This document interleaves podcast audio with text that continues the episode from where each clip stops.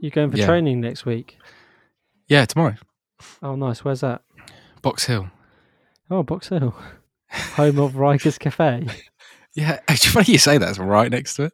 right next to it. You can. Have you Yeah, ever been to would you- Ryka's? Um, no, I, I haven't actually. Oh, it's a local bikers haunt in Surrey. Yeah. It's nice actually. It's a nice little, nice little cafe. It's at the bottom of Box Hill, and you can go to the top of Box Hill. But most time I stay at the bottom because that's where all the bikes are at. Yeah. When are we going to start the podcast? Hello and welcome to Wheelie Good Times.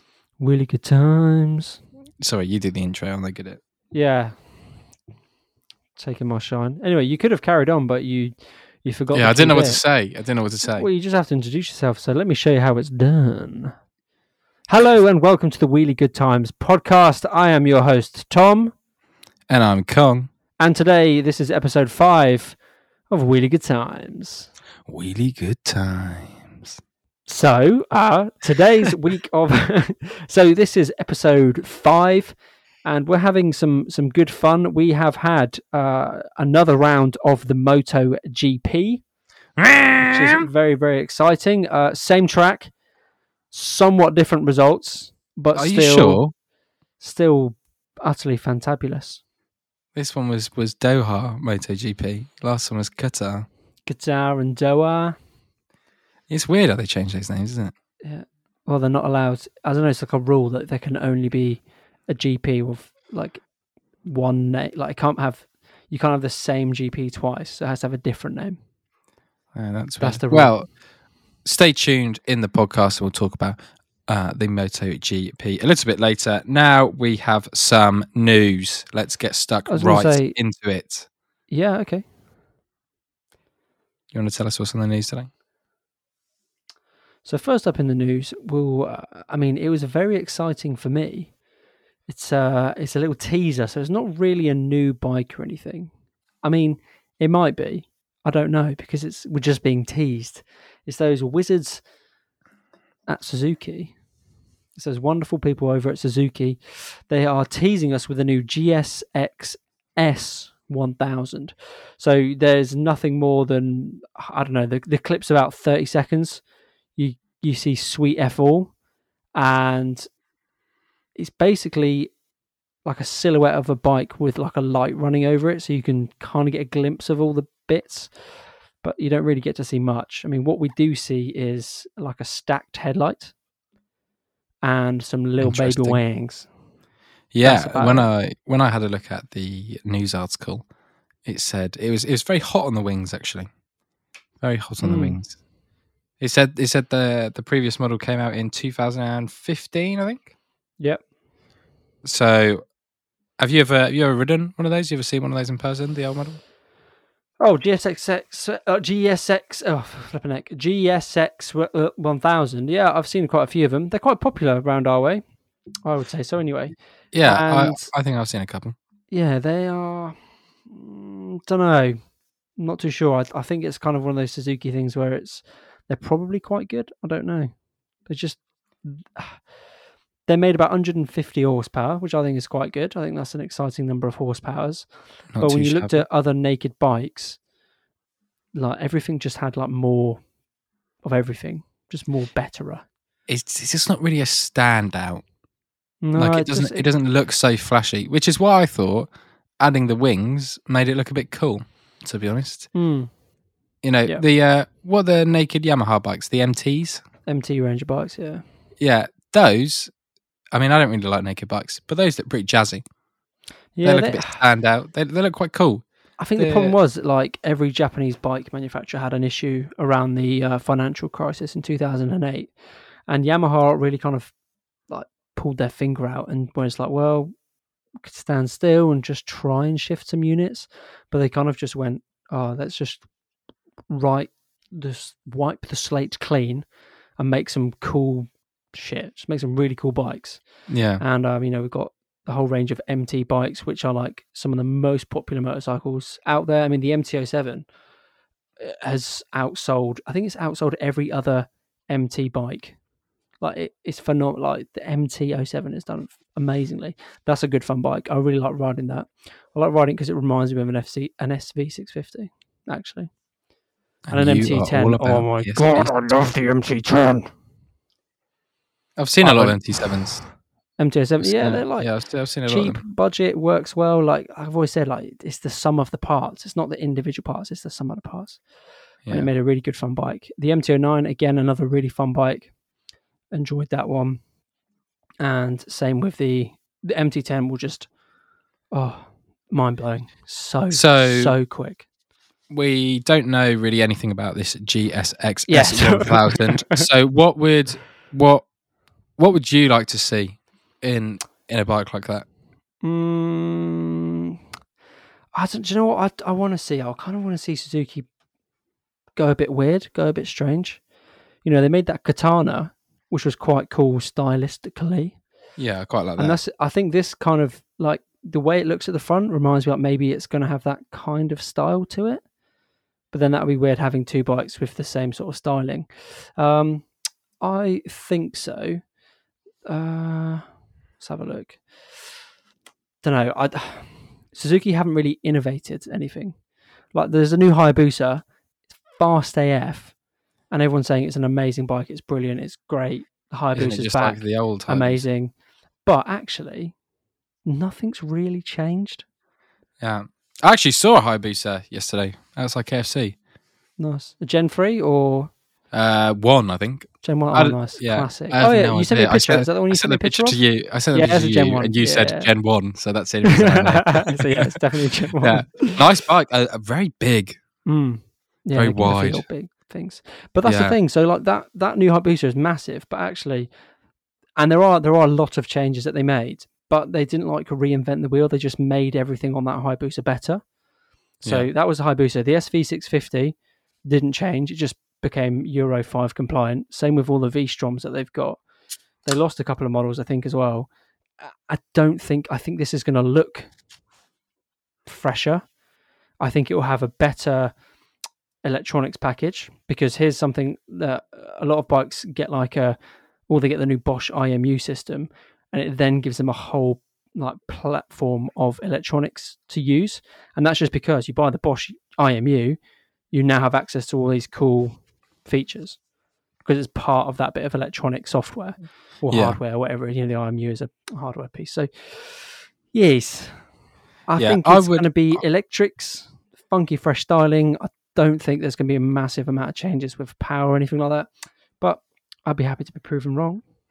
Yeah, I would say there's nothing really to me as a as a just an average bike guy. There's nothing really that stands out too much from Suzuki that I'm like, oh wow, that's really cool. What from Suzuki's range? Yeah, yeah. Did you forget about the SV650?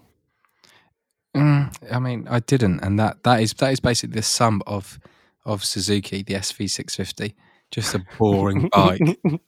You're twat. Such a knobhead. But considering we spoke uh, about you know a range of bikes like the the uh, we spoke about the range of the Yamahas and things like that. Mhm. In other news, Yamaha have patented R's, R's and numbers. So Mm, I think they've done that. R one through till nine, and then I think is it R 15, 20, 25? 10, something like that? 15, 25, yeah. So that, that's like, we don't really get those models here, but in Asia, they're quite popular. Because Yeah. in Asia, it's like smaller bikes are still really popular. And there's a lot of regulations on bigger bikes. Like a lot of big bikes are taxed quite heavily. Yeah. Um, So they they sort of, their market is, you know, like bikes are still a lot of trans- transport. So they have the smaller bikes. Um, but obviously, like you say, we've got numbers like the R1. Isn't it weird how the R1 is like the biggest engine bike out of all of them? Yeah, It- I guess it's it, it's like R one K, you know, whereas the others are Mm. like R one three hundred. Yeah. What if it's the R twenty five K? Just doesn't make any sense. Whatsoever. litre. However, I will give my thoughts on this. I think that uh, the article said, "Oh, will Yamaha be releasing, you know, a whole range of R bikes that are YZF R bikes?" To Yeah, so to, to clarify, I don't think that will be the case. I yeah, purely cla- think yeah, a lot of it will just be, well, let's get these patented so no other people can steal our motorbike names. Hmm. because YZF hyphen R is a is designates a sports bike. Yeah. So, yeah, I mean, it, it makes sense for the models they've got at the minute. They they would already want the names, but I think as well, if they wanted to go down the route of of making a sports bike for all of them, I don't see why they couldn't do it. I mean, it's not hard. Like, they, look- they, they could, but imagine all the Mm. money that you have to spend on I making all of these bikes. And, Do and are, are people going to be really that picky between, oh, I want the 500, mm, I want the 600, Now I want the 700 or the 800, I want the 900 instead of the 1000? It just Mm, doesn't really make too much sense, really, does it? well, the I think it's I think the so- 3, the 6. these are our names, so you can't have them. I think there's a lot of that. These are Yeah, our think- names. You can't have them. But take the there's an R7 has been rumored. Oh, They call it an R7. I mean, there was a Yamaha R7 way back when, which was like a legendary race bike. And there was, a, I think, there's a, homolog- a homologation special that was brought out because of, you know, from that called the R7, legendary name. So people are like speculating of will they use that name again? If they've patented it, probably likely they will. But that makes sense. Take an MT07, put a fairing on it, give it some slightly jazzier parts. There's your R7. Competes with the Aprilia RS660 and whatever else is around that kind of area because we haven't got any 600cc sports bikes anymore. oh So it's going to be twins. Nope, can't buy them. Why? They discontinued it. You can buy an R6 Race, which is a track only model, but in the UK, yeah, you do. cannot buy an R6, a road going R6 brand new. Oh, No Wow. GSX R600, no Honda CBR 600 double R, no Kawasaki ZX6R, Nout. well, that is unfortunate. Why is that? Why have they all jumped ship on the 600s? Mm, dead class. Oh. Well, that's the thing. Like, they're really good bikes, but the price difference f- for what you got for your money, you might as well have gone for the thousand because you had more torque, and people buying them as like they're very good for racing, but for people buying them on the road, oh well, you know, I've got the six hundred, great fun to ride, but actually, it's you got to rev the nuts off it to get anywhere.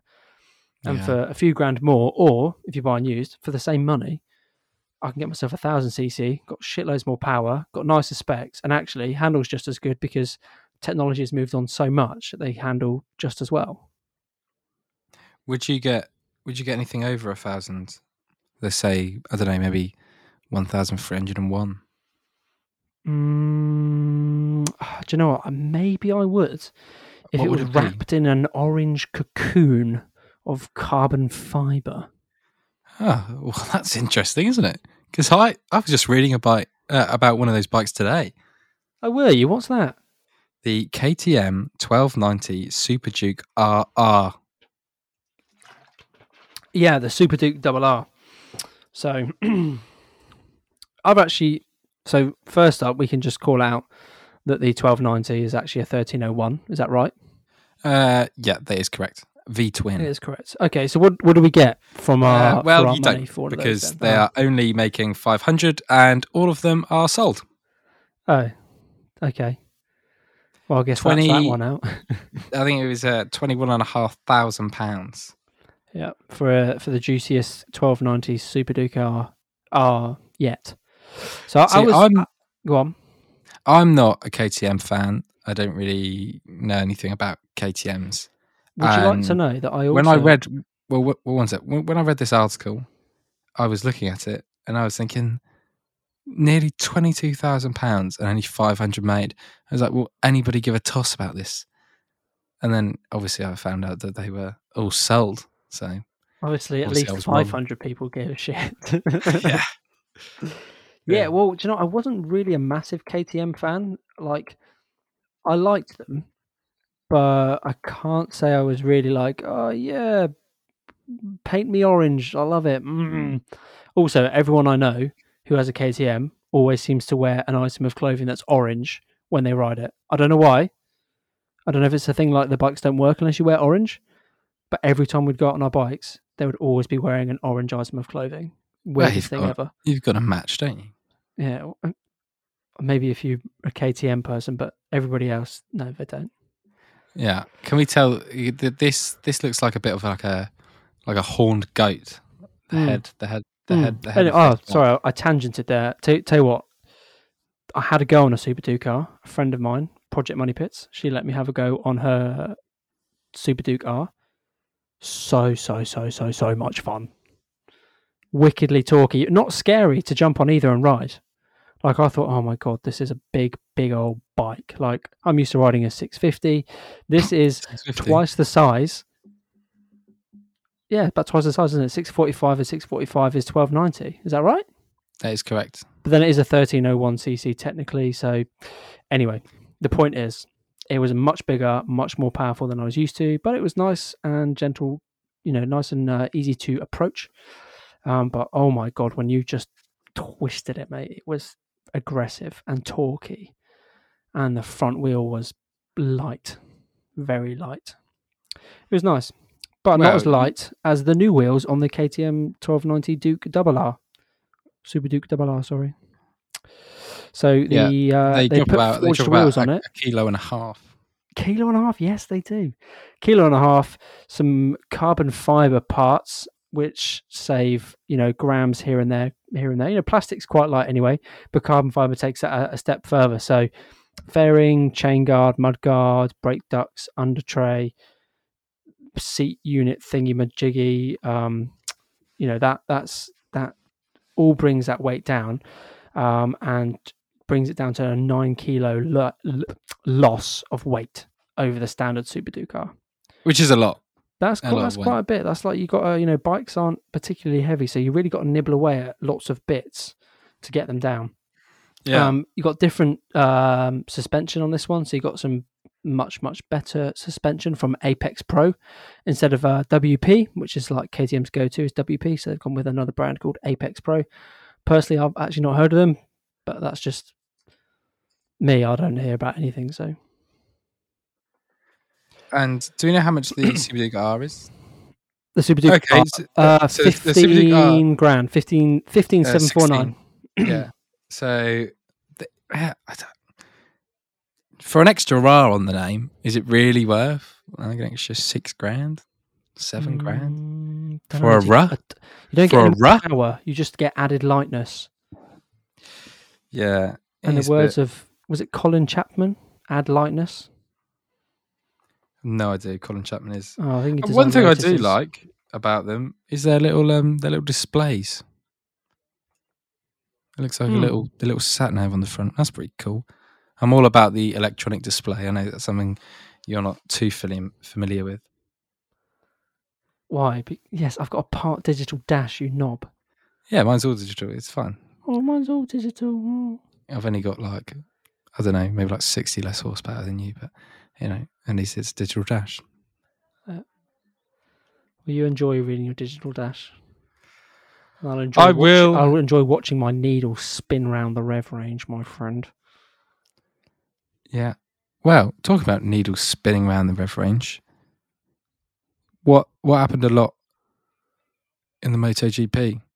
Needles spinning round the rev range. I mean, the, do you know? You know what I was looking forward to this week at the Doha GP? A Ducati domination. Yeah, and do you know what I was really looking forward to? What? That first, like the launch off the line. And guess you know who? when they first, you know when they first went, like last weekend, so at Qatar, they all went off the line, and all of a sudden there was just like four Ducatis, four red bikes right at the front of the pack. Like where Yeah. the bloody hell did they come from? But this time they didn't quite happen. Mo- oh, who did? the Ducati seemed Who to did? bog down, and then Miguel Oliveira comes from like the fourth row, on the flying, KTM. Yeah, charging up the inside. For what the hell is going on here? Yeah, So that, that was, was crazy. That was crazy. I, I was very, watching very the good launch. I was watching the Ducatis, and they didn't really do much on this guy at the KTM. Just starts flying. He must have gone. I don't know, maybe like five or six places. I don't know what it actually was, but he he flew. Couldn't Yeah, quite that was your up. boy Miguel Oliveira on the KTM. Did very well. Yeah, and it was uh it was a good race. So you had the uh, the rookie Jorge Martin leading for a very very long time. In you know he, he led for a lot of the race. He did indeed. Um, you know, and that was on the fact no the Pramac Ducati. Sorry, this is not the full factory Ducati, the satellite Ducati. Uh, and he was Yeah. followed very closely by uh, your boy Johan Zarco, surprising us again for another another week. I didn't move him up though. I should have moved him up on my fantasy league, but oh well. Yeah, did he? He won, didn't he? No, do you know what He Zarco? Zarco didn't win. It was a different French man that won. It was Fabio Quartararo. Ah, yeah, he was in my he was in my team. You know, because in my team. we're recording this on Sunday, Mhm. and it was last Sunday that the MotoGP happened. Been so when I've writ- when I when I've written down my notes, I ha- I haven't actually put who won. I, did, I, I- did watch it. I did watch it.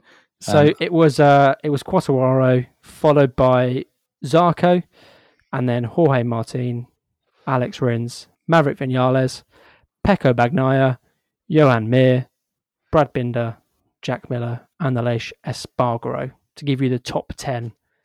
Yeah, uh, Rins 10 looked looked crazy. The, the how he overtakes is actually insane.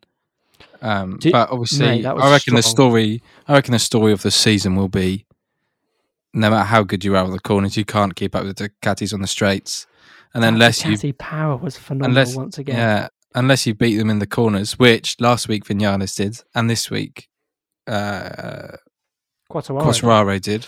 It was a good. It, it was a race of pacing. I thought it was a very well paced race. Just to also give you another little fact, uh, Zarco did post the fastest uh, speed alongside Jack Miller. Um, in fact, Ducati were posted the top five speeds of the race. Well, speaking of Miller, here and Hmm. him and Mir, Oh, they had a little, that little was a collide, bump and a half, wasn't it? It was indeed. So yeah, I've been, there's been a lot of chatter about that on the weekend. Of was it intentional? Was it purposeful? You know, was it malicious? Should they have got you know penalties for it? You know what what happened? It, it ended up just coming down to a race incident. A lot of people analysing it, um, and it, it there's a lot of different conclusions. What did you think about it?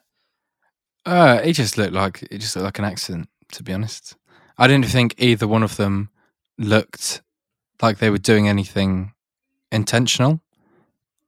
I think I think it was Mir who was on the outside, and he it looked like he he'd taken uh, the corner a bit wrong, but then Miller on the inside. I could be getting this the other way around, but he seemed to fly out quite a bit, and I was thinking maybe he took the corner a bit wrong. But I don't Hmm. really know. It was a weird angle that I saw it from because I saw it from like straight on when they did the yeah, replay. The, like, the camera angle was different, and you could watch other Yeah. replays. But obviously, Mir spectacular overtake on on Jack in you know a couple of corners previous. Uh, Yeah, it was a bit close. You know, I think he made Jack sort of stand up a little bit, but it, you know, fair play. Like he got round him, it was all fine. He didn't lose much time, and then coming out of that corner on the last corner onto the straightaway, like Jack seems to just kind of absolutely like barge him. Yeah, It's just like belts into me. I think when I watched, it, I thought, oh my god, oh, he's got him back for that for that move. Like it looked a bit brutal, but you know he got him back. And then the more I sort of watching it, you know, and, and I saw people saying, oh, it was purposeful, purposeful. Don't know. It just seemed like I think he might have just hit him a bit harder than he was. Go- I think he was sort of going to give him a little rub back, like, hey mate, you know, calm your tits. And then I think it, oh. calm. he might have just been a miscalculation, bang, and it was a hit harder than it was supposed to. Mm. Well, those two looked like they were they were battling for for a top position, at least a top three. Mm. And i- i- i- if that hadn't have happened, then I, I think there was a big possibility of of them two coming in the top three. They looked they looked pretty sensational. Yeah, but yeah, no, it was a good race. I think uh, Martin did very well throughout the race. He paced himself really well, and I think ultimately, um, obviously, you could tell Zarco the entire race. He was keeping a comfortable gap, and then when he started just one, you know, reeling him in towards the end, and then just got him, and then went, you know, see you later, bye. You, you know, like Zarco knew what he was doing. He, he had to go, and it was really when Quartararo came past, and Quartararo knew I've got to put distance in the corners Yeah, because I will lose that on the straight. So he needed to put enough ahead of himself before the Ducatis could claw him back over on that that you know start finish straight. And uh, that was a real class bit of riding. Tho- those last few laps were edge of your seat stuff. I think That it was exciting. yeah, it was it was really exciting. I'm I'm, I'm excited for a new track. Mm, Um, Portimao ne- uh, next weekend. Yeah, that one looks that one looks like it's got it's got some more bits of straight on there. To be honest, Mm. I've I've Well- looked at the next few, and, and a lot of them look more straighter than this one.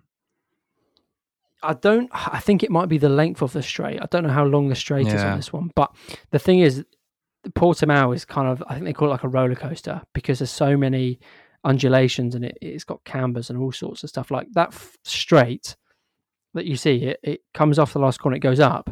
You're on the straight, and then when you come into the first corner, it's downhill. So you're almost coming into the, that Ah. first corner sort of blind. You have to be on the power and then on the brakes as you're coming downhill into that first corner and then tipping in. So it's pretty. Um, it, it's it's a yeah, it's the straights, but I think it's a much different challenge to to Qatar. Well, if you want to join in on some MotoGP fun, go over to our Instagram account at Wheelie Good Times Podcast. Is it Wheelie Good Times Podcast? Wheelie Good Times podcast, yeah. yeah. and you can see our code to join our MotoGP fantasy team. Tom is currently 10 points above me, but not for longer. I have a trick up my sleeve. I'm not going to tell him what it is because I was going to say, what's your trick? yeah, where does it keep, where, where, where does a general keep his armies? You know, Up his camera. sleeveys. Oh, Uh, you did me there. I did indeed. So I'm gonna just let's just wrap up our MotoGP chat there for a second, because I want to talk to you. I want to ask you something. You know, this is the reason we set the podcast up was so that you, the noob, could ask me, the less noob or the experienced uh, one, questions about motorcycling and, and all that stuff. And you said to me this week you were going to ask me a question. So what have you got for me? two stroke versus four stroke. We speculated about two strokes before on the last episode, and I think a little bit before that as well. We spoke Yeah, about we two touched on it, strokes yeah. as a whole, but I don't actually know the difference between a two stroke and a four stroke engine. What is the difference? Why do some people favour them?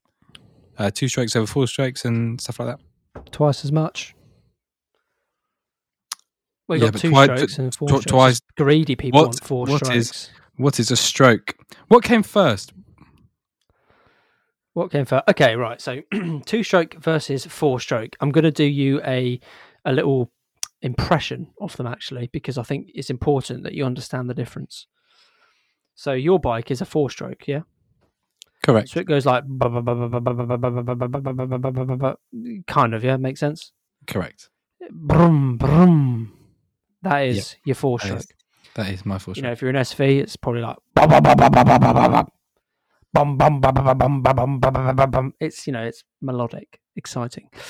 But your two stroke, it works differently, and you you'll hear the difference. A two stroke is more like most people would have heard them uh, mopeds, chainsaws, but actually, an older motorcycle, like a good older motorcycle, not a moped, but a proper two stroke, will have like a Vim ding ding ding ding ding vim ding ding ding ding ding vim ding ding ding like that. I More see. crazy froggish. Oh, right. I haven't. I, I, I, I can't think of a time where I would have heard a two-stroke engine. To be completely honest. Yeah, well, hopefully my impression is is good, but they can sound like I think they sometimes sound a bit rough, a little bit rough edged, and I really like it.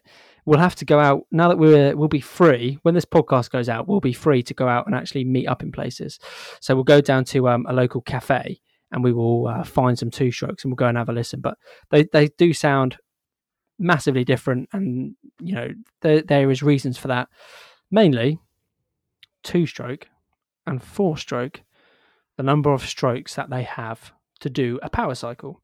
So I'll talk to you about what a stroke is. Um, so when it's a two stroke or a four stroke, the strokes just refer to how many times the piston moves up and down in the cylinder for a power cycle. Okay. So And in a a power, a power cycle. Four, Uh, four stroke is four. Yep. and a two-stroke is two. is two. So two strokes. So two strokes is um so let's just say a power cycle. So one power cycle gives you I don't know that that's your power if that makes sense. Yeah, yeah. So um I'll I'll explain it in a second, but a two stroke will do that in um Half the amount of strokes as the four-stroke. yeah. So I say what. So they a power cycle is made up of four different phases. Okay, so a two-stroke and a four-stroke have these four phases. They both have their same four phases. Okay, um, and I'll do a four-stroke first. I'll explain how four-stroke works because each stroke of a four-stroke lines up with each phase of a power cycle. Okay. Yep.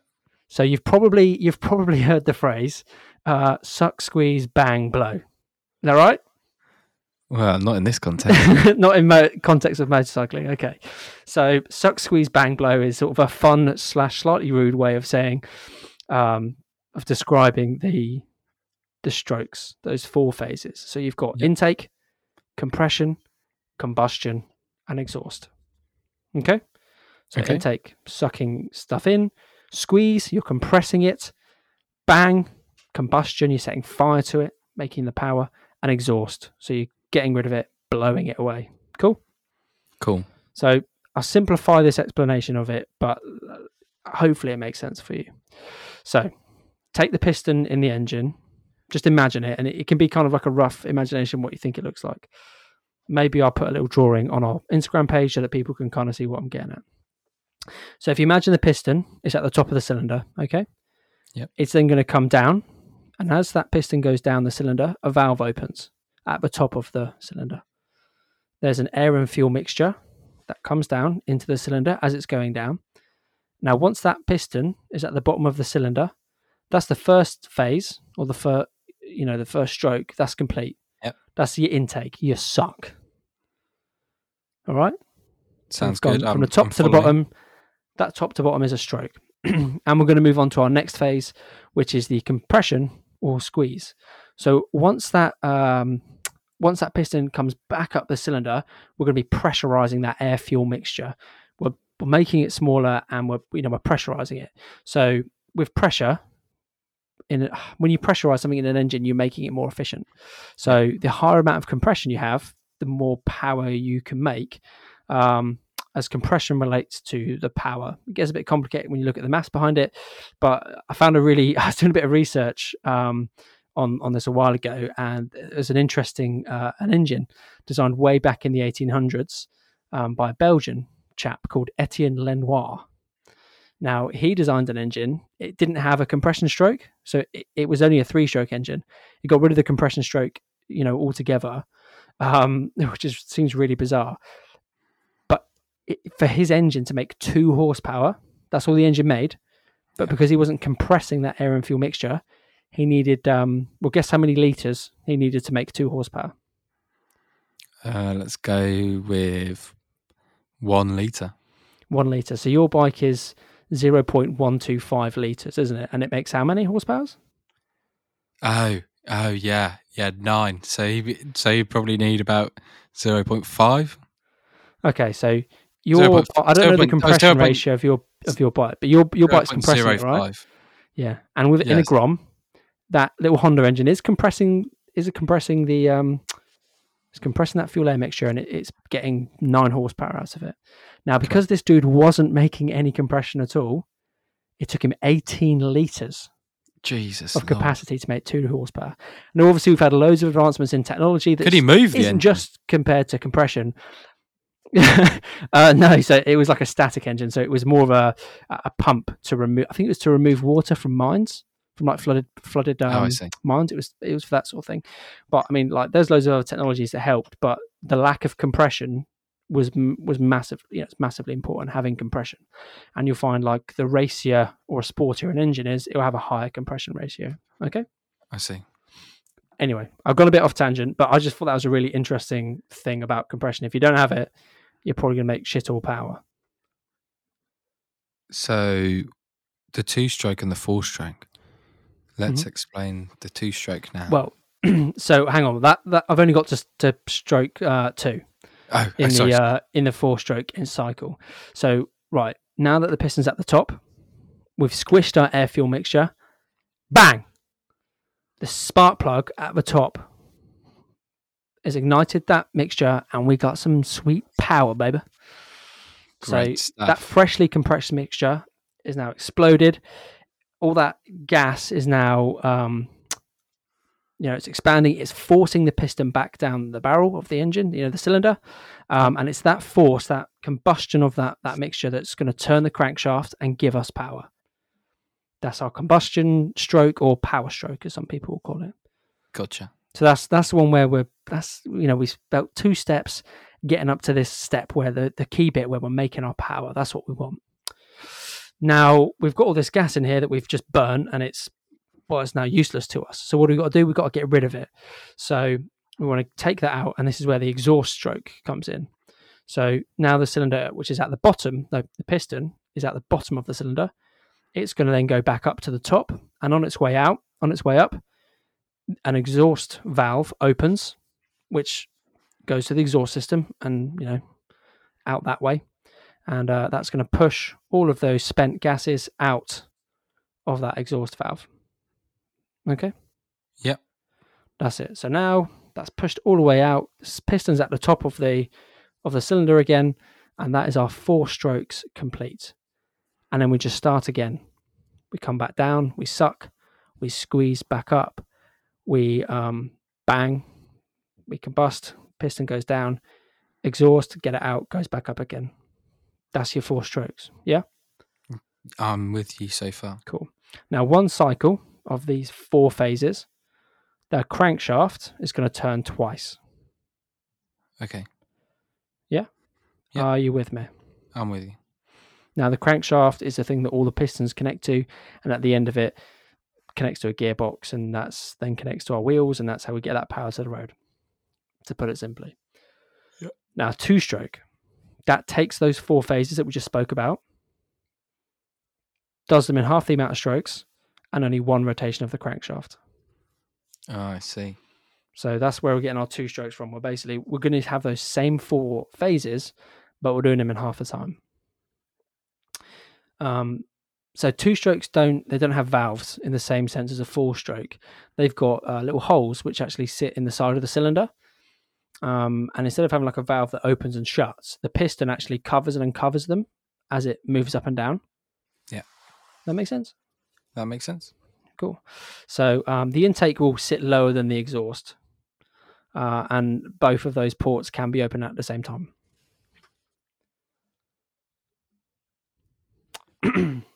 now,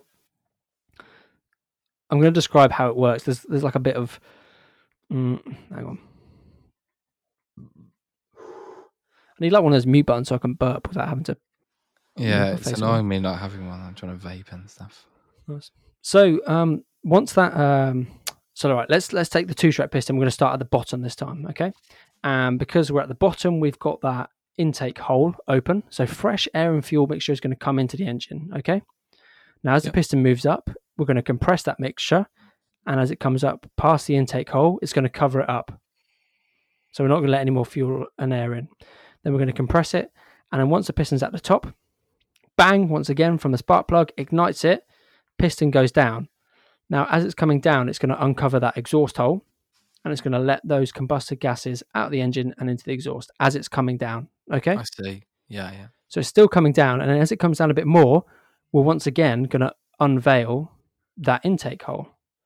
So more fuel and air is going to come into the cylinder and we're going to start the process all over again. Okay. Okay. So it's coming down, then it's going to go. So more fuel and air is going in, it's going up, compressing, exploding, exhaust comes out, and we're back to the intake stroke again. All right. Yep. So it happens really quickly. But again, I might see if I can put a little GIF in our uh, Instagram post so people can get like a better visual representation of it.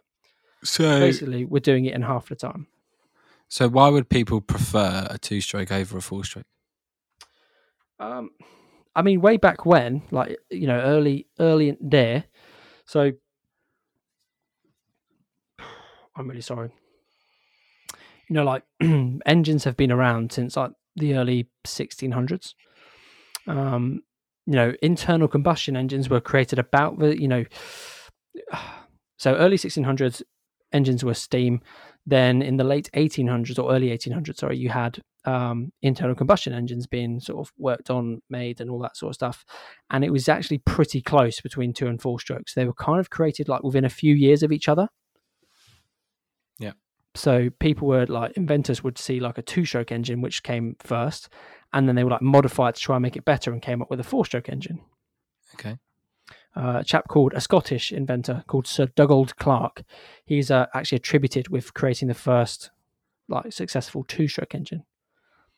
Um, that was way back in like 1878, I think. So why? So, so it's why?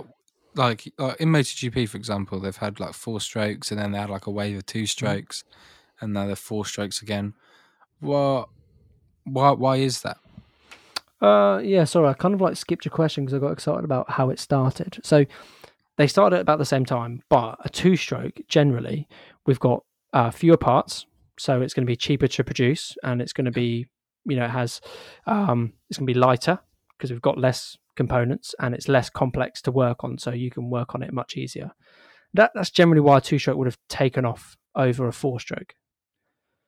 Um, we also you tend to get more power out of a two-stroke to the same capacity, um, and you also would get you know more power for a lower weight. I see. And people So it has its about like, advantages in being better for you know power per weight and power for cost. and people talk about these uh, two-stroke power bands. Are those a myth? What is that? Uh, yeah. So like the two strokes are can be, especially modern two strokes, can be really complicated um, to try and smoothen out a power band and and make it um, have more torque across the rev range. But when you've got a two stroke and you're chasing high horsepower, you generally tend to have like a two stroke that say, let's say it revs to like ten thousand or whatever. Uh, you'll have make fuck all power anywhere else. But in that tiny little power band between like nine and ten thousand RPM, you get a bang, a big whack of power, Oh, and you're away, and you've got loads and loads of power, whatever. So power bands can be wide, narrow, um, you know, aggressive, you know, gentle, all that sort of stuff. You do tend to get the same thing with sort of four strokes, but just with the way the engines are made and designed, they tend to have a broader power band. It tends to not be Mhm. so narrow and um, uh, restrictive to a certain rev range. Yeah. But in a two stroke, especially really highly strung ones like for racing, um, you know, they could be really, really narrow. So you had to really work the engine to, to keep it in that power band, usually at very high revs. I gotcha. Um, there are there are some trade offs though, which is why sort of four strokes took over. Uh, reliability is one, uh, and emissions is another. So in a four stroke, you've got uh, engine oil, and that that's kept you know in the sun, but that's kept in the engine separate from everything else. So or, or from the fuel and the air and what's going on in the cylinder.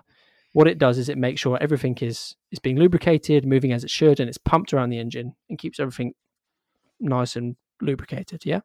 Yeah. So like on your bike, you you'd fill it up with oil, right? You top it with oil, you check the oil is all level, and if you do an oil change, you dump all that oil and you put new oil in. Yeah. Yeah. That works. Keeps everything nice and moving. In a two-stroke, it it doesn't have that. So, uh, the oil is actually mixed in with the fuel in the engine, and Oh, that yeah, lubricates it yeah. when it goes around. So, uh, you can either pre-mix it in the fuel tank, and that was called pre-mix. So your fuel and oil were mixed together in the fuel tank. So when you fill your bike up, you'd also have to put oil in it as well. Yeah. Um, or some other bikes did have like a separate tank. So you'd have your two-stroke oil in one tank. You fill up your petrol normally, and then as you're riding along, it would automatically feed oil into the engine. Usually with Yeah. like, usually not the same way your throttle position was. So if you're giving it the beans, you know, you get more oil. Whereas if you're rolling off a bit and you're using less power, you wouldn't over oil it. Make sense? Yeah. Um, now, because of this, that oil is burned along with the fuel and air mixture. And that's so bad for the that, emissions. yeah, bad for the emissions. They tend to be quite smoky.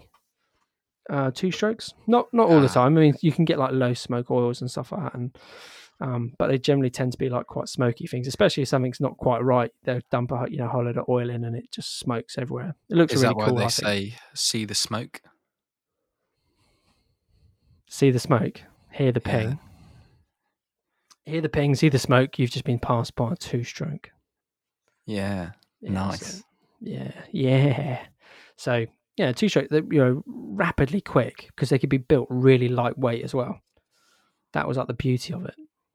They're fantastic machines, and actually, you know they became more favored because of because of that um, because they were a four stroke was more reliable you know as production advanced costs to produce four strokes came down people favored them more because they were cleaner they required less maintenance. Like a two stroke it could seize up on you as you're out and about. If you didn't put oil in it it would seize up and there you go you you have to rebuild your engine some engines had like a, a certain number of miles you could do before you would have to rebuild the engine. Oh, it's not hard because they're really really simple to work on but the the thing is you know it's you know imagine if you were commuting you wouldn't want to be doing that all the time would you? Especially if you've No, got a big would not. commute. So yeah. Um there's also like an interesting thing which um kind of i suppose puts people off as well i don't know i don't i need to look more into it but if you're if you close the throttle on a two stroke you know that oil is no longer being fed into the engine Yeah. because it's not being lubricated because that oil gets fed in with the fuel and the the air so if you close the throttle you're not lubricating as much and then you have the risk of oh god it can seize And that would not be good, would it? no throw up throw you off the bike Yeah. So- well, yeah if you were ever thrown off a bike, there's probably one thing that you would like to do, and it's go for a tea and a coffee. it is yeah um, Um, I would just like to say uh, just before we do get onto that, and that was a nice little segue. That was That good. was but I just want to finish off a couple of little things. So, um, two strokes kind of disappearing, but they are still used in some sort of off-road applications, and I think also um, outboard motors, like for boats. Yeah. Um, things like direct injection are making them cleaner and more efficient. Um, and also different technologies in the way that they work, the way that, you know, like there are now two stroke engines which have the oil separate. So you have a sump like you do in a four stroke, which keeps everything lubricated and working nicely. So two stroke, I would like to see it make a comeback, if I'm honest with you. I think it'd be really, really cool. Um, obviously, with every government in the world seeming to be clamping down on not selling internal combustion engines after a certain year, it makes it difficult. But um, It'll be on electric. yeah, I know. Good, but at the same time, I think it's a bit short sighted. I think that's a story for another episode. It is probably. the Oh, I tell you what, this is an exciting little fact I found out about two strokes as well. So there was a Yorkshire engineer called Alfred Angus Scott. Now he had a company called the Scott Motorcycle Company. Okay. Yep. And he produced the first practical application of a two-stroke engine in a motorcycle back in 1908. So over 100 years ago. Many moons Now, ago. there's a lot of a lot of stuff that he patented are still used in like modern two-stroke engines. Um, things like even like kickstarts, uh, monoshock suspension, um, and even like center stands. Like really weird stuff. Not weird stuff that's normal now, but back then, you know, someone had to invent Yeah. it. That was this dude. Um, he was really big into something called potholing. Do you know what that is? What the holes in the ground? As in like down the road. Yeah. No, it was like caving, spelunking to our American listeners. What did you call So it? he liked to do caving, so going into caves and exploring. oh, yeah. Uh, and I think it was, and then one one day he went potholing. He got wet because it's you know in a cave underground. There's water. Got wet. Drove home in a car that he made himself, like with his car company. Uh, it was like an open top thing, so it didn't have a roof. Um, and because he was wearing his wet clothes, he got pneumonia and died. oh, that's unfortunate. Tragic, I know. And he would If never. only, have- if only he could have invented a car with a roof. Yeah, if only he could have stopped at a nice little cafe for a cup of tea and a cake. Yeah, to help him warm up. Yeah. Yeah. Well, Well, wanna if he wasn't in Yorkshire and he was down in Hampshire, he could have gone to Loomies Moto Cafe. So they will be reopening back up again on the 12th, as most of our favourite motorcycling haunts will. Some are obviously might already be if they're doing takeaway only. Um, but these guys will be open to go in. They have a bloody brilliant cafe. Um, so it's the only We'll them- motorbike cafe that I've been to, actually. is it? Hey, you'll be Yeah, me to and you went Ryka's there. soon, won't you?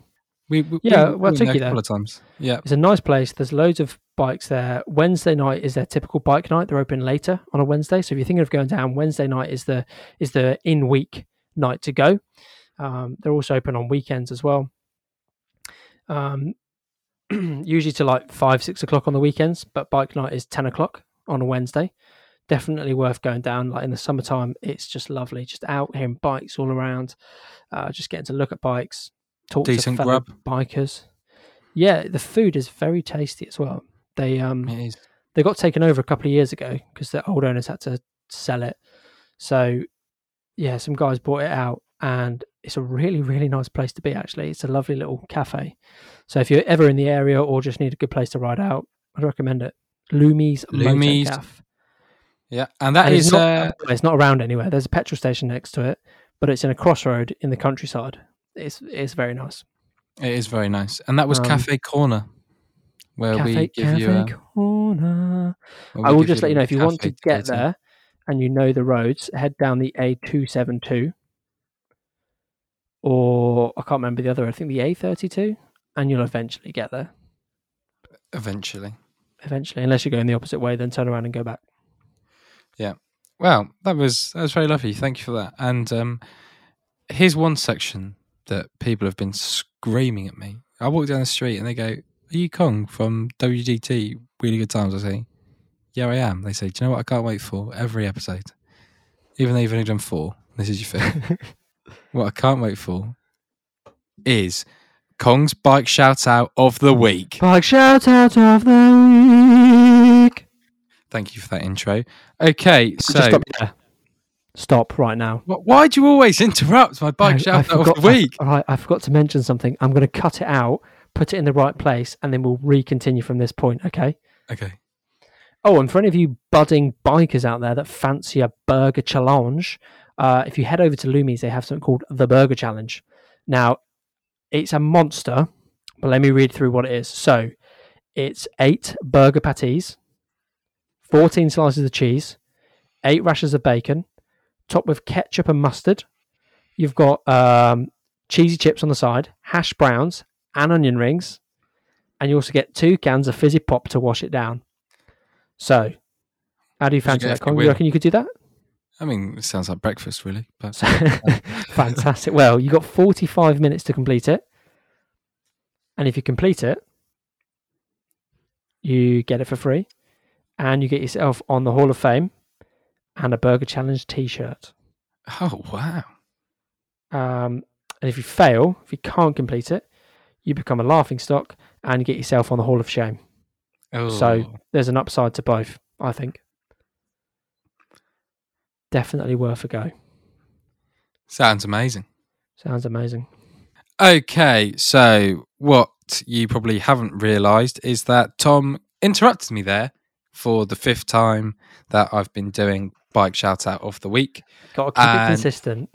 and he's just edited that bit out and put it somewhere else because he forgot to say something. So thanks a lot for that, Tom. But I will get into Kong's bike out bike shout out of the week right now. Bike out shout out of the week. So we've had motorbikes that climb mountains, motorbikes that dominate the road, and motorbikes that dominate the track. What we now have are motorbikes that dominate the skies. The Flying Fleas, specifically the Royal Enfield WD slash RE, boasting 3.5 brake horsepower and top speeds of 45 miles per hour. These 125cc two strokes weighed in at around 70 kgs wet. Wet. amazing 70 kilos wet. Wet. That's. I don't even weigh 70 kilos wet. No. Well, it's because you're a fat bastard. Uh, these motorcycle, these motorcycles were specifically designed to be lightweight for the purpose of aircraft deployment. They're parachuted down to the ground during World War II to help aid communications in spots where radio wasn't available. They were dropped from the skies in crates and could travel through thick and boggy terrain, unlike the other heavy modes of transport used during the war.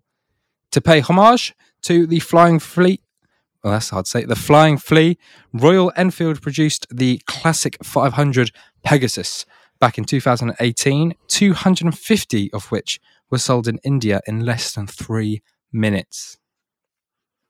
Wow. Yeah, it's incredible, really. It is incredible. Yeah. They, they they tried out uh, push bikes at first, and they just kept getting bogged down and weighed down, and they'd get parachuted down with them. They'd unfold these bikes, and that'd be rubbish. I'm So just imagining. I'm just imagining a scene. Go on. Sorry.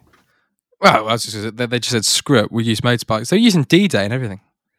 Do you know what I was? Do you know I'm picturing right now? You ever seen the film Furious Seven from the Fast and Furious franchise? Exactly like that. They have a plan, and they were sat in the car, and they burp, stick it in reverse, shoot out the back of a plane, and they through the air, then bang, pull a parachute, land, mission starts. You know, and they drive away. I'm just picturing some dudes on these bikes just pulling a sweet wheelie off the end of a. I was say Lancaster, maybe I don't know. What they? They wouldn't have had a No, they would C have one had big. What would they've had? Big, big planes. Some big old plane, and there's just some dude ripping a wheelie out the side. Ming, ming, ming, ming, ming, ming, Yeah. Unfortunately, that is not what happened. They used to drop them down in crates with the paratroopers oh, following Okay. By parachute.